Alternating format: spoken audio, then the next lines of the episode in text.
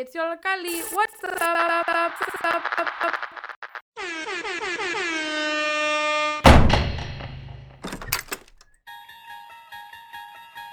Welcome, we are presenting another episode of CPS Cruel Public Schooling.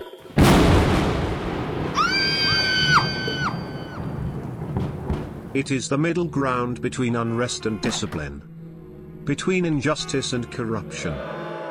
And it lies between the pit of a student's fears and the summit of their knowledge.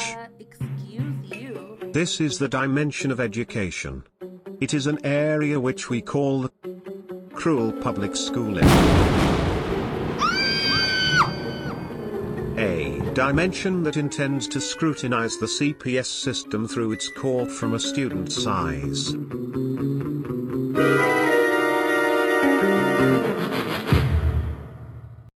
Hey guys, welcome back. And remember, you are listening to Cruel Public Schooling, a segment where we talk about any corruptions or any relevant thing that is happening towards CPS. And, you know, this segment is more for, you know, black and brown students or just parents, teachers, and students from CPS. And again, I am your host, Melissa, for the show.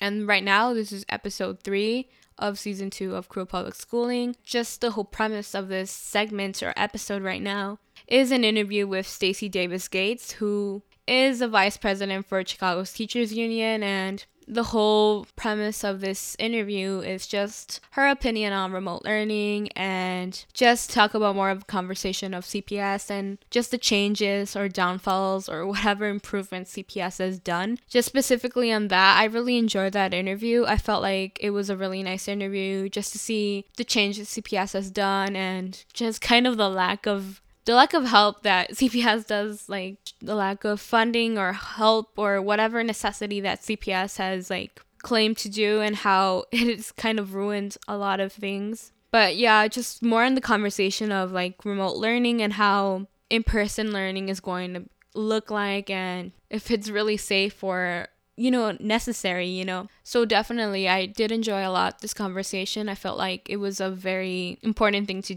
to to have. It was like right now since cps is kind of making their decisions right now there's not really a, a lot of like you know representation in that sense. And you know it's just a good reminder of encouraging how how voicing out your opinions even if you're a parent or a student it's really important and extremely relevant towards now and and just like the importance of unions right now. So I definitely did enjoy this interview a lot. I felt like I did learn a lot and I just feel like it's really important, specifically right now when like drastic decisions are are being made. But other than that, I me ranting. Um, let's just listen to the interview, and you know we'll play it right now.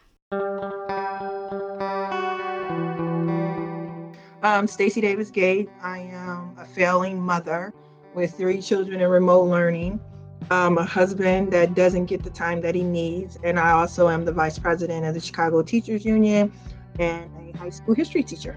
Awesome. And just going on to more CTU stuff, like what does the CTU do specifically? Um, the CTU, what do we do specifically? I think we are transforming the word union. Back in 2010, Karen Lewis, Jesse Sharkey, Kristine Mayle, and Michael Brunson um, and Jackson Potter basically were staged a, a, coup. You know, it was a group of us teachers who were dealing with um, school closings, privatization. We were working in places where we knew that the school needed more but the communities that surrounded the school needed even more. And we felt like the institution that we had available to us, our labor union, could be doing more, not just in fighting school closures, but in putting forth a vision for community, right?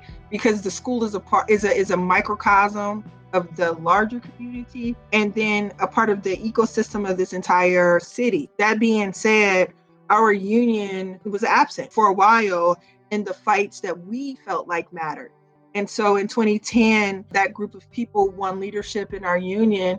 And our ultimate vision is to make sure that we are common good bargainer, that the time we spend at CTU, that the legacy that we leave is in a Chicago that prioritizes justice, equity with respect to education, with respect to race um, and economics. Okay. And just going on to the second question, it would be as as a teachers union, what is your goal for CPS? Um, our goal is mainly to engage deeply with the folks that have the most skin in the game in the city, our students and their families. Um, I remember when I was teaching, I was a history teacher over at Clemente, and Sally Hill was my immediate supervisor. And one of the things that she used to say is that if there are no students in the uh, seats in your classroom, there's no you here. And her point was that we have to embrace our students, treat them well, and make sure that they know that they're in a safe place where they can achieve, where they can fail, and someone's there to pick them up, and that they can grow and develop. Now, I didn't know what that meant in my 20s. Certainly now I know what it means even better is that our schools have to be stabilizing forces within communities that have been destabilized. Not every school, not every neighborhood in the city of Chicago needs a school to put duct tape around the poverty that's ravaging it, right? But there are some schools that do. Clemente was one of those schools and that we because we made a choice to teach there that we had an added responsibility. And so i think the people who are in charge at ctu see that responsibility tenfold at this point and that we have the resources and the people and the alliances and the ability to build coalitions that can bring that change about in larger broader chicago. So yes we file grievances and we do grievance hearings. Yes we bargain contracts. But yes we are a part of a coalition of organizations and leaders that seek to make Chicago a place where the many can actually have an opportunity. And just going more in specifics, like as a teacher and your time working with CPS, like what were the flaws you saw constantly CPS brought up? Arne Duncan closed the first school I taught at in Chicago, Englewood. And I remember having a very emotional and traumatic experience as an educator at Englewood. You know, I taught history and there was like a refrigerator and a stove in my classroom. What was it, 308 or no, 309? And I just remember how there were like multiple metal detectors that students would be coming through every day, kind of like you would see at an airport and just the cops there and the security guards there was a lot. And then to sit in the Lorraine Hansberry Theater, I think it was April or May of that school year, and hear him say that we're closing you down because test scores didn't meet the mark because y'all are a failing school. And I just started thinking about all of the things, all the ways that the district and the city have failed us. I started thinking about the irony of being in the Lorraine Hansberry Theater and listening to someone tell us that we are a failure. The idea of driving into the Englewood neighborhood and disregarding the vacant lots, disregarding the lack of infrastructure and investment. Like there wasn't even like Aldi, I don't remember if Aldi was there when I taught there. Whole Foods certainly wasn't there when I taught there. Because I remember we would have potluck. I would always forget we were having a potluck. So it's like, okay, let me run out real quick on my planned period or my lunch hour. And then how long it would take me to go to, you know, a place outside of the neighborhood that to buy something to bring back for a potluck. And that was only because I was at work. I didn't live there. This was my reality every day. So imagine someone with power and influence and leadership coming into the Lorraine Hansberry Theater and telling the people there that they have failed versus the obvious failures that government, that leadership had made over a course of generations. So I think I was radicalized in that moment. I think that I was failed in that moment. And I think it just reinforced the need to have a backbone and to like you like use my teacher voice for the things that to to to push back against the things that impeded our ability to see the type of school community that was necessary in that community. I think that that moment but I also went to Clemente and had a bittersweet experience. I worked with like fantastic educators, right? I worked with people who you know, went above and beyond and then figured it out again. I worked with a woman who I call my mother in Chicago who, you know, nurtured my my inexperience, allowed me to try and fail, called me on my shortcomings, but also supported me through my shortcomings. It, it was a good environment and I grew, you know, as a as a teacher, as an individual. I had great administrative support. And I also had an awesome team that I and they and we still keep in touch, right? But I had an awesome team of teachers that I dealt with. But there too, we had an impossible situation, infrastructure, multiple principals, you know, destabilized leadership or a declining enrollment. I started there, there were 3,000 students. I don't even think there's a thousand students attending that school right now. Privatization around that area helped to marginalize that particular school, you know, I saw everything that could go right and everything that was deliberately being done wrong there as well. And just going on to, you know, canceling everything, taking out, like, what are ways CPS is now like representing teachers, parents, and students? And are you content with that? Oh, God. Can we say discontent times a million? You know, this past summer, I don't know, this pandemic is really a, a, particular type of situation to deal with just as a human. Then you add on the relentless coverage of, of the murder of Black bodies by the state during the same time. And then you see the activation of young people across the world demanding justice, saying that Black Lives Matter, pushing back on the presumption that you can defund everything else except but for. And then how that dovetail, like in Chicago, in a way that I thought was beautiful. You saw trans youth, you saw black youth, you saw gay youth or queer youth, you saw all youth kind of just banded together in a way that should embarrass grown-ups really like i support it i think it's wonderful and i really am embarrassed as an adult that we are watching our children, our nieces and nephews, little cousins, and so forth out there loving us and our society more than we've loved them. Like taking this bold, courageous action. And then as a history teacher, I am also reminded that the transformations in this country in particular were always triggered by young people who did not have the blinders of a mortgage payment, a car payment, tuition um, repayment, blinding them from the realities of their world and locking them into paralysis or silence. So I was both like motivated but then also embarrassed that why why is a 16 year old out here like leading this thing and why are we watching right how come we're not out there locked arms with them, the cops out of CPS, and to hear young people offer their be vulnerable, offer their experiences, and then provide demands, and then give you a, re, a, another vision of how it could work. And then to hear grown-ups again, blinded by their own baggage, ignore it. And then make excuses for their personal fear or their lack of courage come through and then we're now we're, we're in a pandemic where we just heard our mayor and um, the head of her school district say we don't care about positivity rates. We don't care about the number of people dying.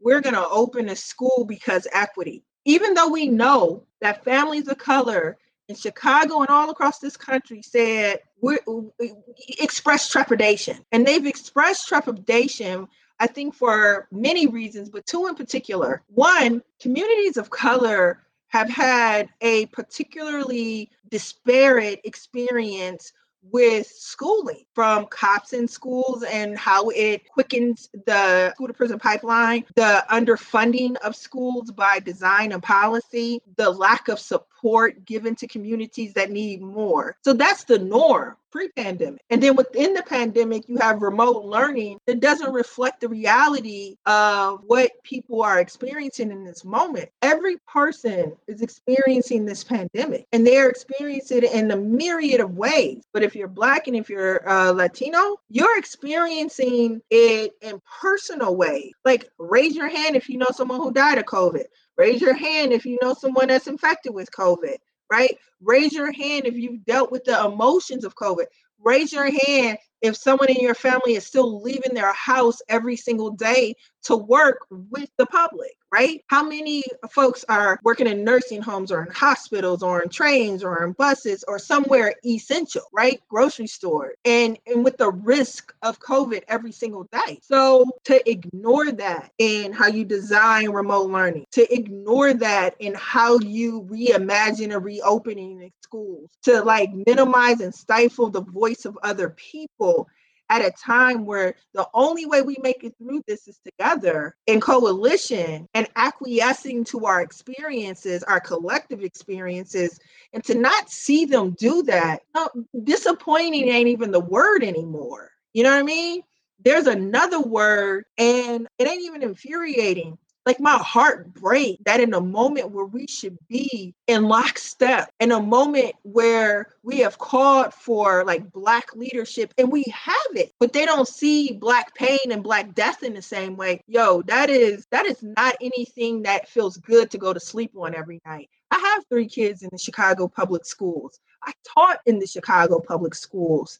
I understand what this thing is, right? Have had up close and personal experiences with COVID. This is nothing to laugh at or joke at, and we need more, not less. And right now, people are being backed into corners in ways that do not amplify leadership and you know just going more in depth with the conversation of covid and how you brought this up like specifically how do you feel about going back to school amidst the global pandemic has cps offered any help for teachers parents or students so the only way that you go back in the middle of a pandemic is if you can assure safety is if you can assure trauma support, if you can assure medical supports in school communities, if you can assure more, and they can't assure more, they haven't put more there. You can't expect the same level of resources and support in a pandemic. Everything that we are experiencing, everything that we are experiencing in this moment requires us to have more, more, more, more. And they have not presented half of more.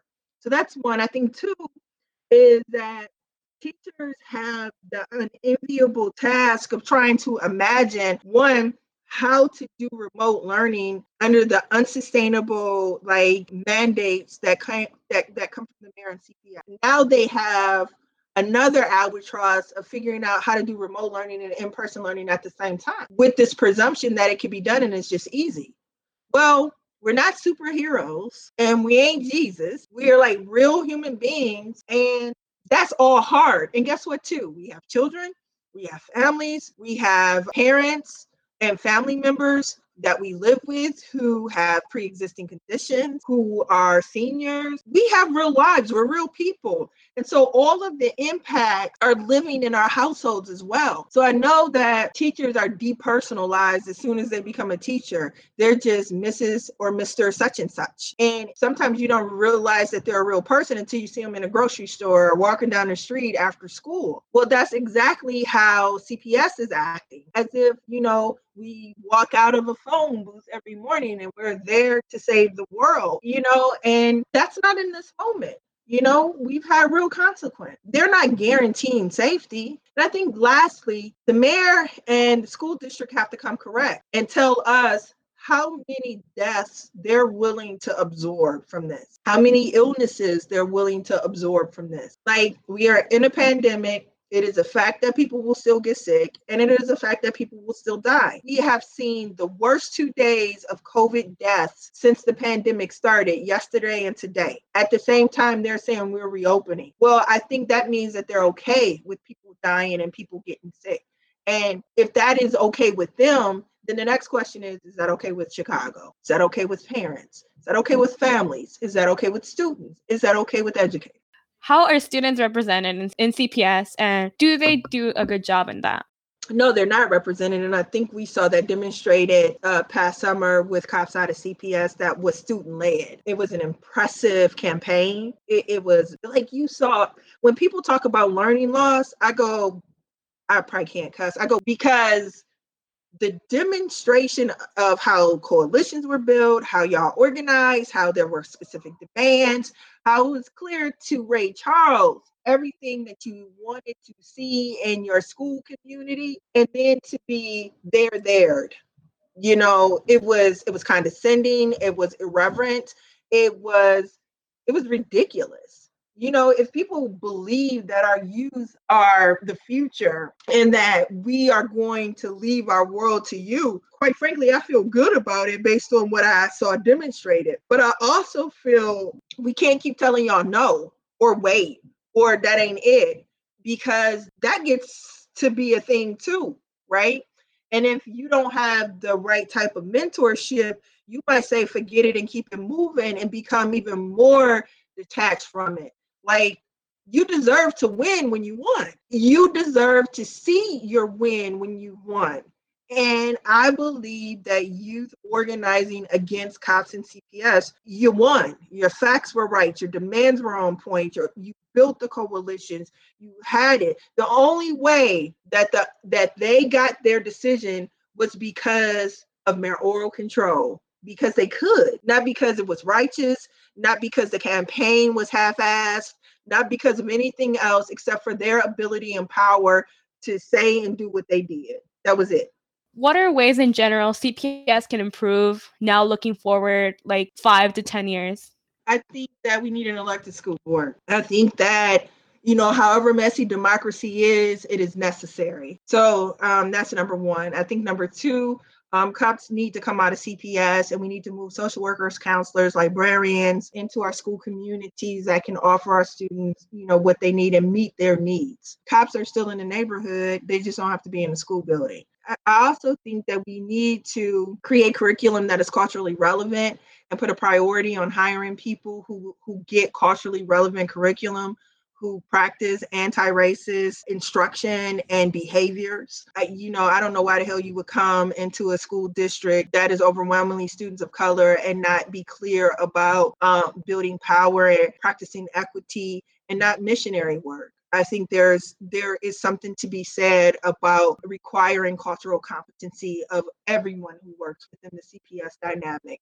And I don't care what color you are either, right? Because we live in a society where we can and have practiced anti-black, anti-brown, anti-queer, anti-female behaviors because we grew up in a racist patriarchal society. It's what it is. So that I think that we have to begin seeing the union as a partner because the union is bread and butter is what it is. Wages and benefits is what it is and will always be. You know, we need shelter, we need food, we need clothing.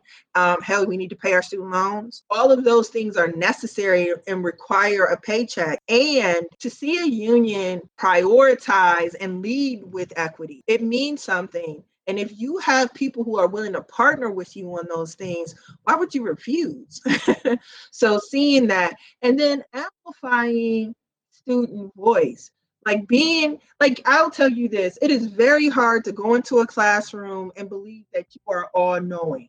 I think you got to release teachers from that perspective because you don't know a lot. I think for it, for as many years that I stood in front of kids, they taught me more than I ever taught them. That's a fact, right?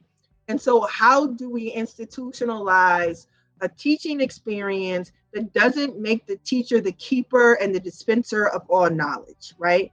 That this is a shared experience. And even the smallest kid can can can can be a partner in education.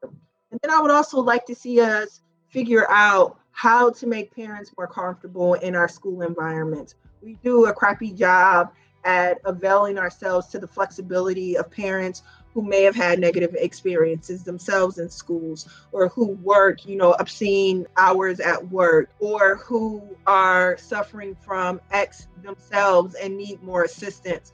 I would like to see, and I'll stop with this one, the Chicago Public Schools invest in sustainable community schools that anchor communities and that embrace the community and figure it out together. I think those are the things that like I would love to see going. And just to kind of end it all, just more personal, like what did you most like being a teacher? Like what were the best moments for you? You know what I like? And this is so selfish. I like being young. Like I miss the energy, I miss the potential, I miss the the truth, right? Because kids tell you this lesson is dumb. I hate this stuff. You know, like whatever is there, it comes out, you know, and you have to like sit with it. Sometimes it's warranted, sometimes it ain't, whatever. But I miss I miss the I miss the energy, I miss the interaction, I miss and I miss the honesty and the transparency. Like adults are masters of passive aggressive behaviors and putting up roadblocks, but telling you that that's not what you're dealing with. With young people, you knew where you stood because they told you. I miss those things. I, I miss learning new stuff. I miss being challenged in ways that set me like down and made me reflect on my heart, my my my values, my perspective, who I was when I first started teaching in the Chicago public schools and who I am now is so much different because of the experiences that I had. The the the presumptions that I brought with me were wrong, you know? And I was taught and I'm thankful for those lessons.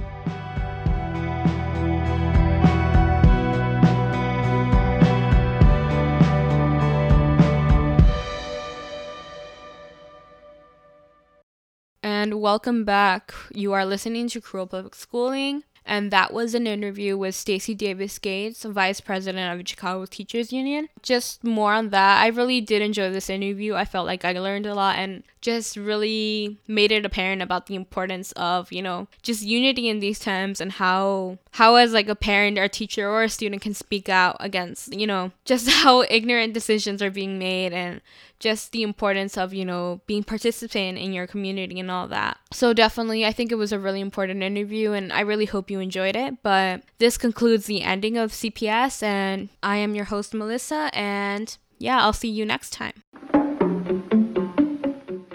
This was another episode of CPS. Cruel Public Schooling.